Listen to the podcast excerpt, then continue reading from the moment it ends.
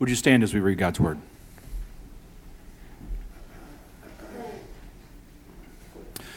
When Joshua was by Jericho, he lifted up his eyes and looked, and behold, a man was standing before him with his drawn sword in his hand. And Joshua went to him and said to him, Are you for us or for our adversaries? And he said, No, but I am the commander of the army of the Lord. Now I have come. And Joshua fell on his face to the earth and worshipped and said to him, What does my Lord say to his servant? And the commander of the Lord's army said to Joshua, Take off your sandals from your feet, for the place where you are standing is holy. And Joshua did so. Now Jericho was shut up inside and outside because of the people of Israel. None went out, and none came in. And the Lord said to Joshua, See, I have given Jericho into your hand, with its king and mighty men of valor. You shall march around the city, all the men of war going around the city once. Thus you do, shall you do for six days. Seven priests shall bear seven trumpets of ram's horns before the ark.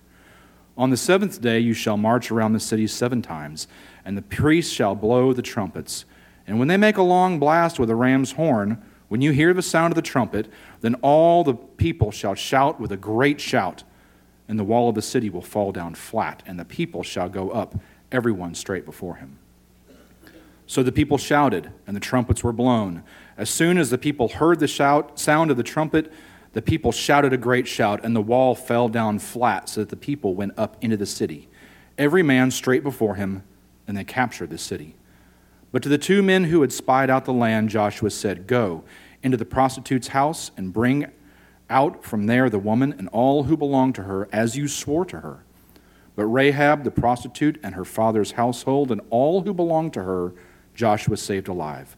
And she has lived in Israel to this day because she hid the messengers whom Joshua sent to spy out Jericho.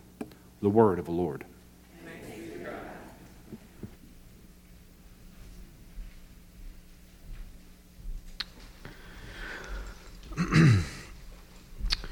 we're four weeks into our Advent series, and we're considering different theophanies that occur in the Old Testament.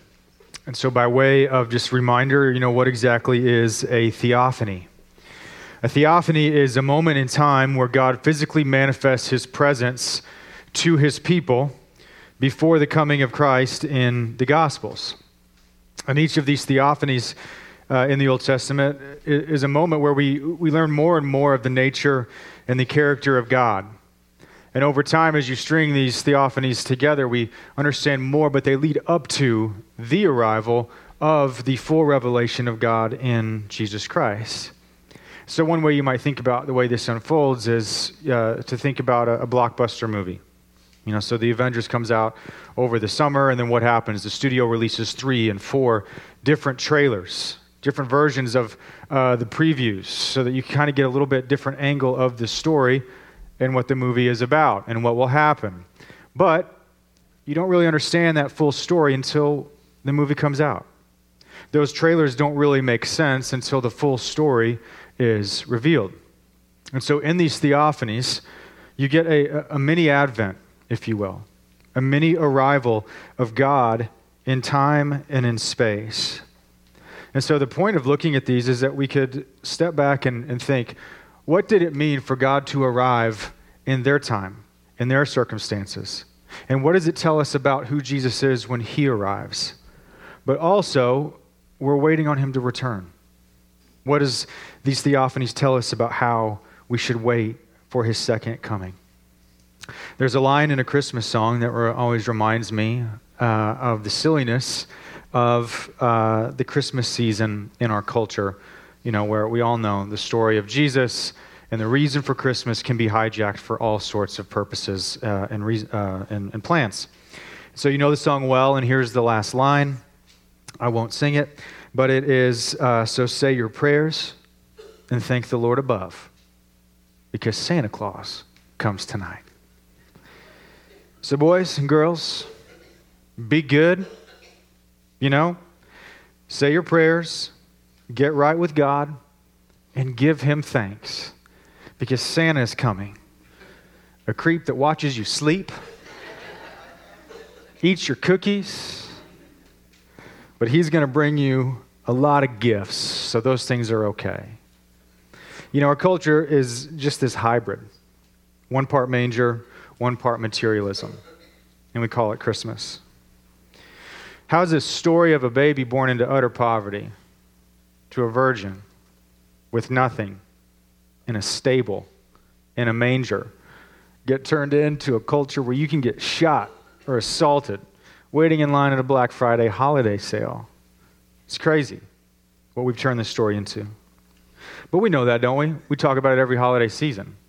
But I bring it up because, you know, we do see this during the holidays.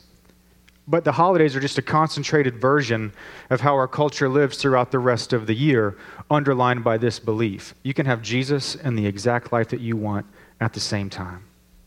There's no conflict between the two. All Jesus wants is for you to be a good person, give him lip service, give him compliments, make him feel good about himself. And then once your duty's done, you can pursue whatever life that you like. That's not worship. That's not Christianity.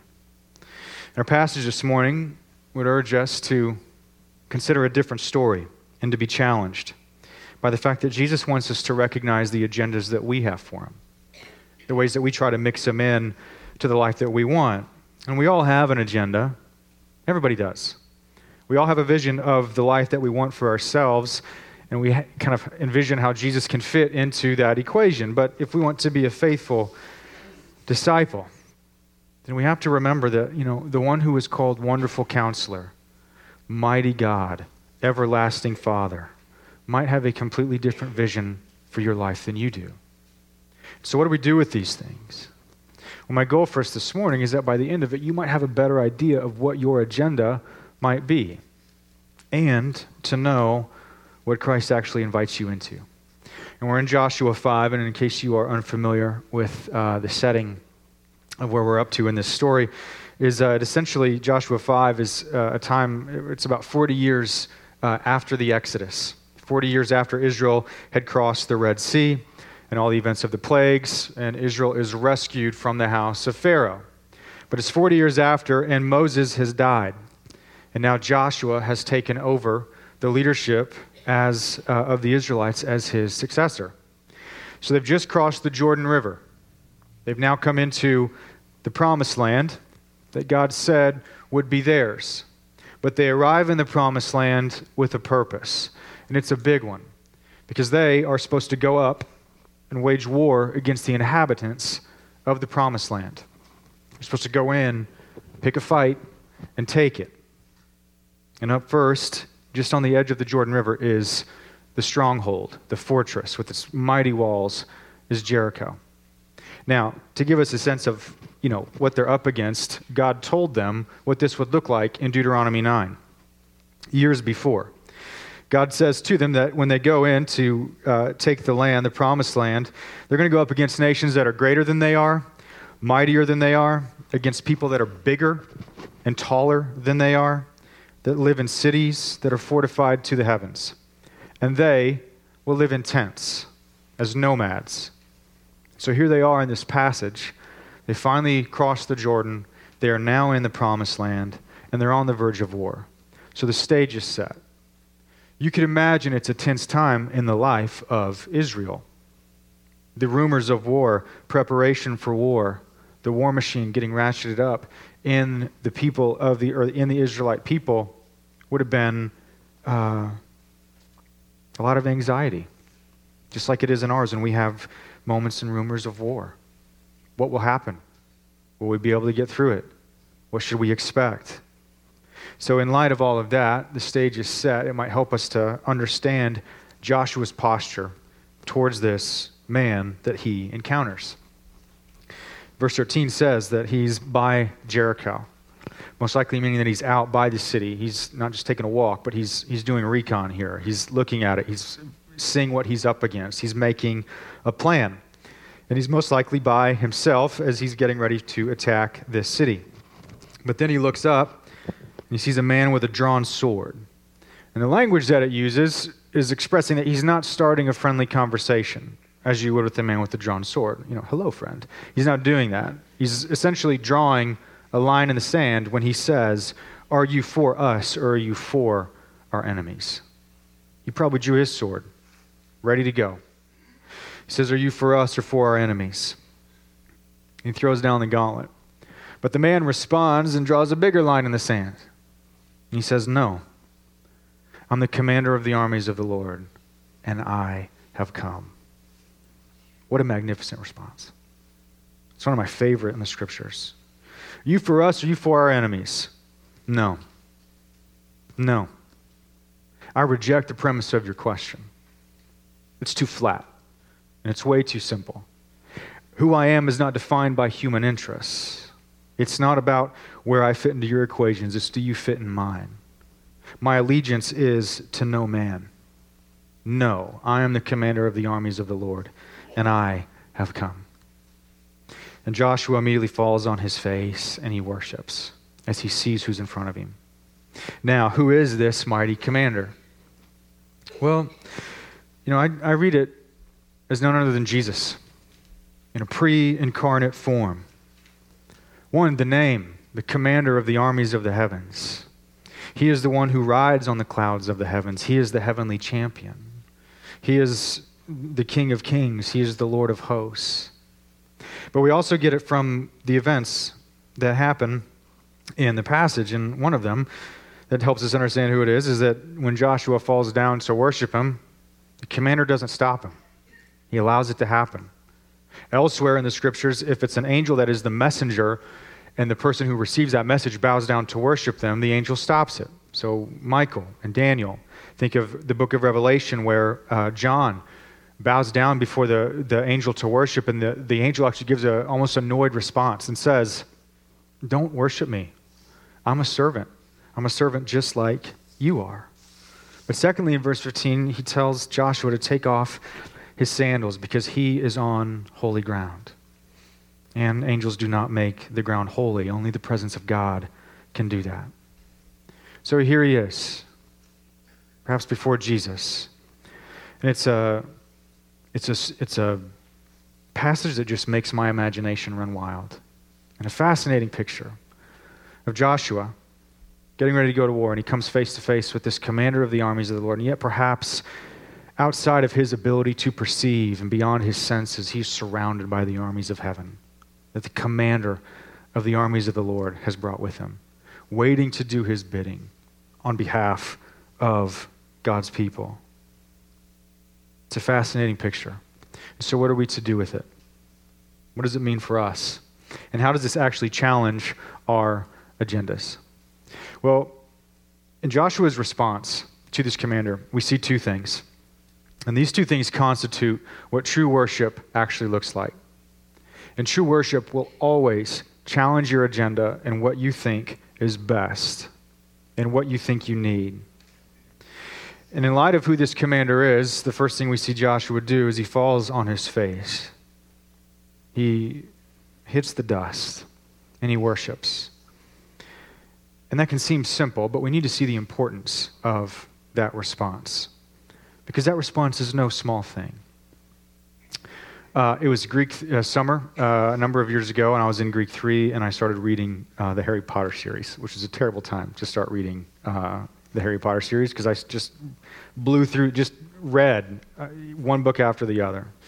And I remember where I was when I came across my favorite scene in the entire uh, series. It's in book five at the very end. They're in the ministry of magic. The Death Eaters, the bad guys, the people that the people that follow Voldemort, the Dark Lord, are going up against the Order of the Phoenix, the people that are sworn to protect Harry from Voldemort.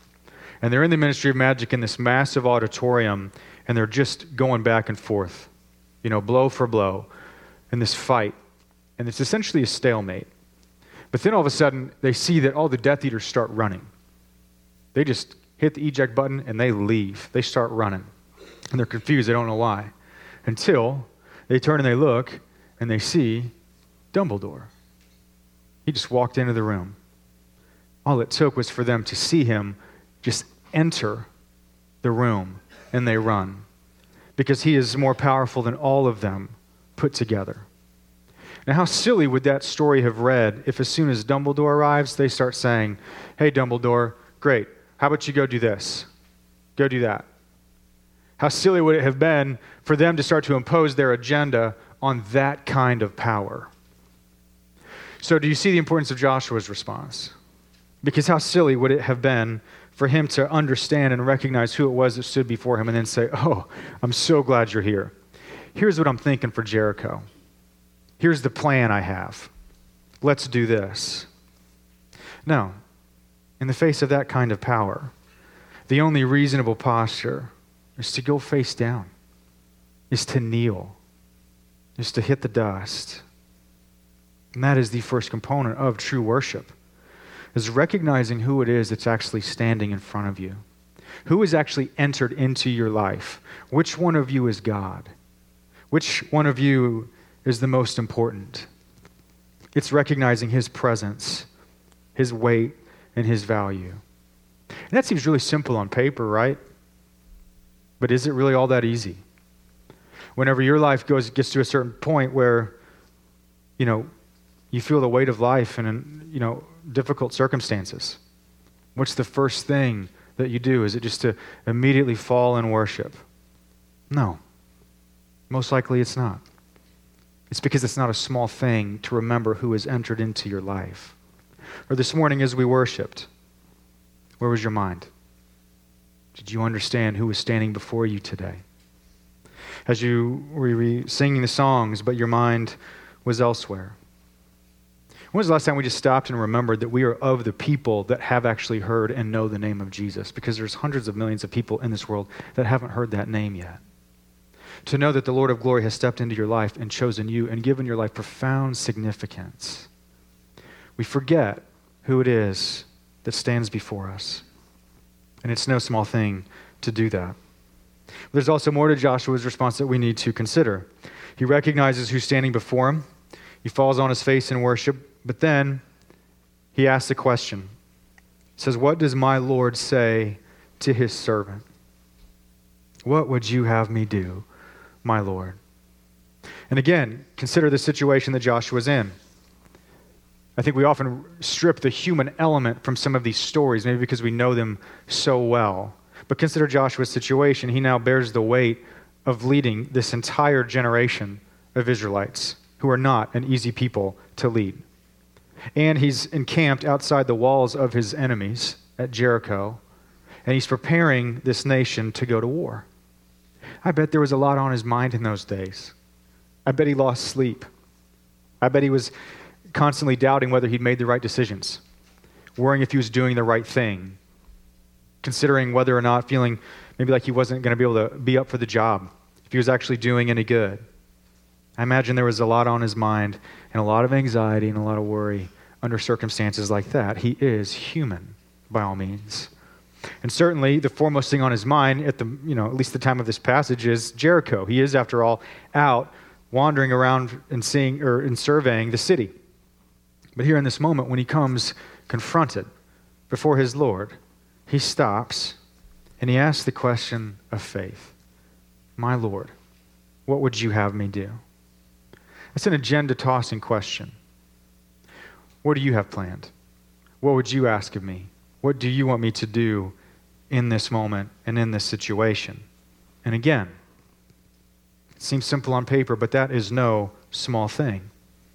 To lay aside our plans and our agendas in hard and difficult circumstances and say, Lord, what would you have me do? is not a simple thing.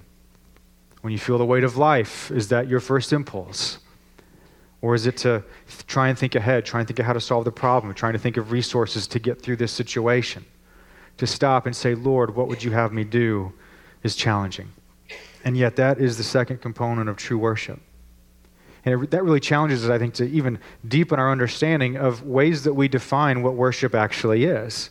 Because, yes, Joshua bows and he recognizes who is before him, he yields. But if that's all that we think worship is, it's just this basic recognition that God is God and we are not, then your understanding of worship is far too short. Because, falls far too short because it doesn't make a lot of sense to come in and give assent to yes god is sovereign name above all names he is, uh, he is lord Master, King, Savior, God of all creation, worthy of all honor, all glory, all praise, and my life. And then we leave as though and live in a way as though that profession has no bearing on how we live. If we say that's true, then the most unreasonable thing is to then go and not live in a way where we ask, What would you have me do? What do you ask of me? What is my Lord's desire? Because it's not true worship if we confess while at the same time being unwilling to let go of our agendas. And really, quite frankly, without the question, Lord, what would you have me do? Our worship is trivial because our life shows that we don't actually buy what we're selling. And I think if we're honest, you know, as we consider that question, Lord, what would you have me do? It's a scary question to ask, you know? Especially, it's really, in a lot of ways, it's why we don't ask it sometimes, because we're afraid of what the answer might be. We're afraid of ways that we will be, will be challenged in ways that we don't want to be challenged. I'll have to give up something I don't want to give up. I'll have to take on a burden that I don't feel like I can bear. And so, it's easier to not ask the question at all and to claim ignorance. And yet, this is where faith begins. This is where worship begins. And it's how we begin to participate in God's purposes and plans. And so recognizing who God is is not the end all be all of worship. That's where true worship begins and moves us to a place where we would bow the knee to our Lord and ask what he would require of us. And so, what would it look like in your life if you began to ask that question in earnest in the coming year in 2019? That became your prayer. Lord, what would you have me do? What would you have me do? What agendas do you have that would be exposed? What agendas do you have that you know would be challenged? It's important for us to identify what those things are because they represent a part of our life where true worship does not exist. And so, there's all sorts of agendas that exist. One for every person in the room, multiple for every person in the room. It's normal. Everybody has them. So, how do we understand what they look like? Well, take someone that says, um, you know, I don't read my Bible because I, I feel like I don't always understand it. And so uh, I find it confusing, and so I'll just, you know, end up with more questions, and so I just kind of don't. So what's the agenda? Well, it's, I, I don't want a faith that requires me to work and to search and meditate on the mysteries of God. I don't want a faith that asks me to swim in the deep end. I just want it to come easy, and I want it to be simple. And I don't want to come across something that, you know, convicts me and challenges me to change. You know, if you think about it, it's, it's really not the work, though, is it? Because if it was just the, the difficulty and the work of having to learn and search, we don't have a problem doing that whenever we have to find and learn about a new diet that our child might need. Or, you know, doing the research to know what's the best starting lineup for your fantasy team this week. We put the work in there, don't we? Not that I've ever would know what that is like, but, you know, we were talking this week, uh, Ryan and I, and he put it pretty simply and summed it up quite nicely. If you want to avoid Jesus, then just don't read the Bible. Secondly, take someone who says, I struggle to pray regularly, you know, because I don't, uh, you know, I don't feel anything. I don't feel like it does any good. I just hear silence, and I feel like it's pointless. So what's the agenda there? Well, I want a God that treats me, you know, in essentially the same way that the people at Netflix do always trying to offer me something new and exciting to keep my attention. It's got to be entertaining if I'm going to invest in it and give it the time of day. You know, I've even heard, you know, people say, I, I don't want to go to India because I'm afraid that, you know, once I met those kids and saw those pastors and, and saw the, and met those women, I'm afraid that I'd actually start to care. You know, I'm afraid that my heart would break and they don't want to live with a burden. You know, where the fear of having to wrestle with the harder questions of life, of how, you know, could a good God allow that to happen to that kid? How can that kind of suffering, how could he allow that to befall that house? And, you know, to wonder why he intervenes in one life and not the next.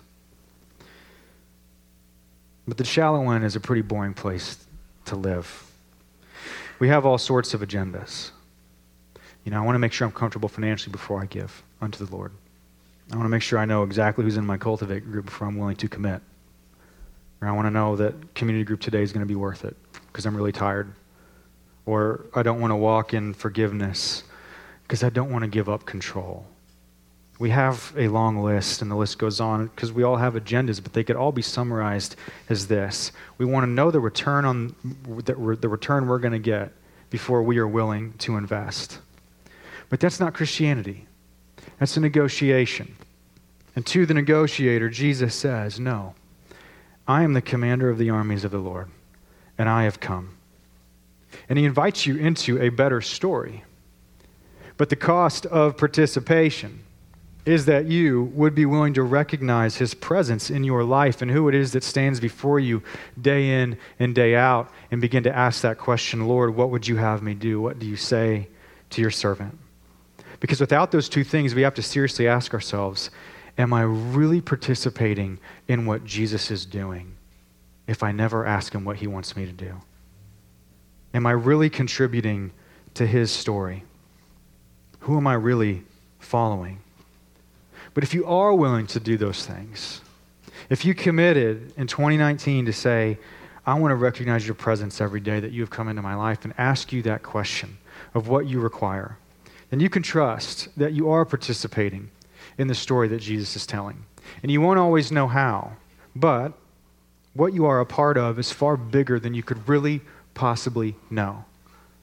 Because the way this story works is that he will use you in ways that are far beyond your wildest understanding.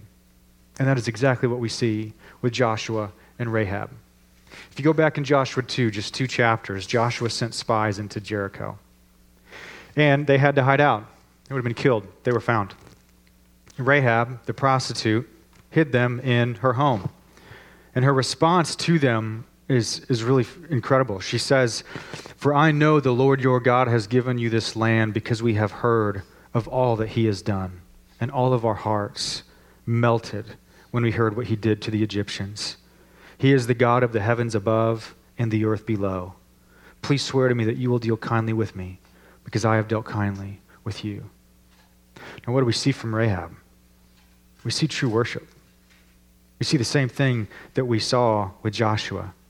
She recognized this God that had come into her life, that she now encountered, and the God that now stood before her. And she got on his agenda at great cost to herself. And when the city was destroyed, Joshua remembered the two spies and their vow to her, and he made sure to save her and her house. And it's really quite beautiful if you read it because it lists all of the, the wealth and the treasure and the, the precious metals that Israel took out of Jericho and took back to their camp. But at the end of that list of the treasures that they received that were precious unto the Lord was Rahab because she was precious unto the Lord in ways that she would never even know in her lifetime. Because both Joshua and Rahab were faithful. They participated in God's plans, but they participated in a story that was so much bigger than they would have than they would even have an understanding of. They didn't have a clue as to how God was actually really using them. But we know. Because if you go into the Gospel of Matthew, it says, that Rahab would marry a man named Salmon. And she would give birth to a man named Boaz. And Boaz would give birth to a man named Obed. Obed would give birth to a man named Jesse. Jesse would give birth to a man named King David. All the way down to Jesus. How's that for participating in something that you have no idea as to how God is actually using you? Rahab the prostitute had no idea that from her God would bring kings and the King of Kings. And, from, and Joshua would have had no idea that who he was actually saving the great, great, great, great, great, great, great, great, great, great grandmother of his Messiah. And on top of that, that commander that he encountered would one day take off his armor, become a baby, and be born through her line. And he would destroy the curse on this world forever through her and through him. It's a really fascinating story. But it is but the story that God is telling always is. And he'd like to tell that through you in your life. But you got to be willing to recognize who it is that stands in front of you. And you have to be willing to ask, What would you have me do? And if you ask that, then you will always be used in ways that are far beyond your understanding or your scope. Because that's just the way the story works. But if you're the type of person that says, I have to know the outcomes before I'm willing to invest, then I'm sorry. But you're probably not that interested in Christianity. But the invitation is always there. And it's why we have Advent, because Advent makes all other agendas secondary, that this is what God is doing in the world. And it's the only agenda that will last. And it invites us to draw near, to come to Him and say, My Savior, you have finally come. What would you have me do? Do you know who stands before you today? Let's pray.